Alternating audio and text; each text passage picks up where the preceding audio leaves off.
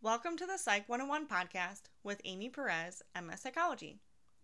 In today's episode, we are going to learn about uncritical acceptance, confirmation bias, and superstition.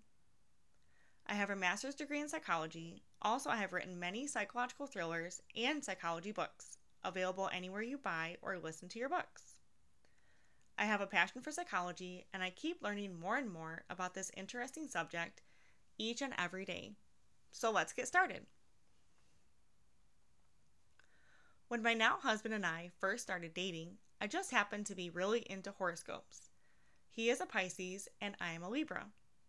Many p- predictions I read exclaimed that our astrological signs do not go well together. However, now we are going on 12 years together. When I read the outlook of our future, I almost took it as fact. This can be known as uncritical acceptance. Uncritical acceptance is a failure to evaluate claims with sufficient logical rigor.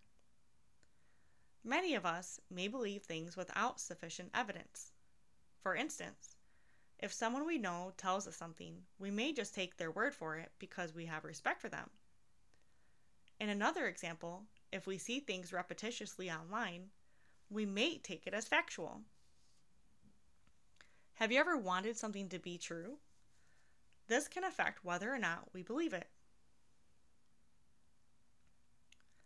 Now let's talk a bit about confirmation bias. By definition, confirmation bias is the tendency to remember or notice information that fits one's expectations while forgetting or ignoring discrepancies. When confirmation bias is happening, we may only focus on a news article that supports our ideas versus a news article that goes against our ideology.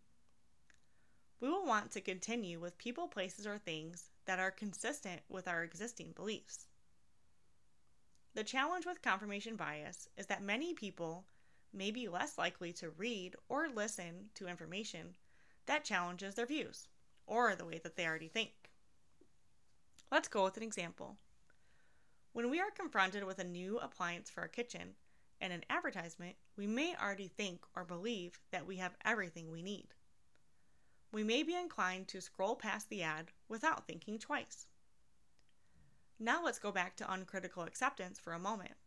If we see this ad for the kitchen appliance more than once, we may be inclined to accept it as something that we need. Lastly, let's touch on superstition from a psychological standpoint. Superstition is the unfounded belief held without evidence or in spite of falsifying evidence. Ever spill salt on a table? Some people will say that this is bad luck. There is no evidence to support this, but many people, in fact, believe it. Thank you for learning about uncritical acceptance, confirmation bias, and superstition with me. Feel free to visit me on Facebook, Instagram, or Twitter. You can Google Amy Perez, MS Psychology, as a quick way to find me.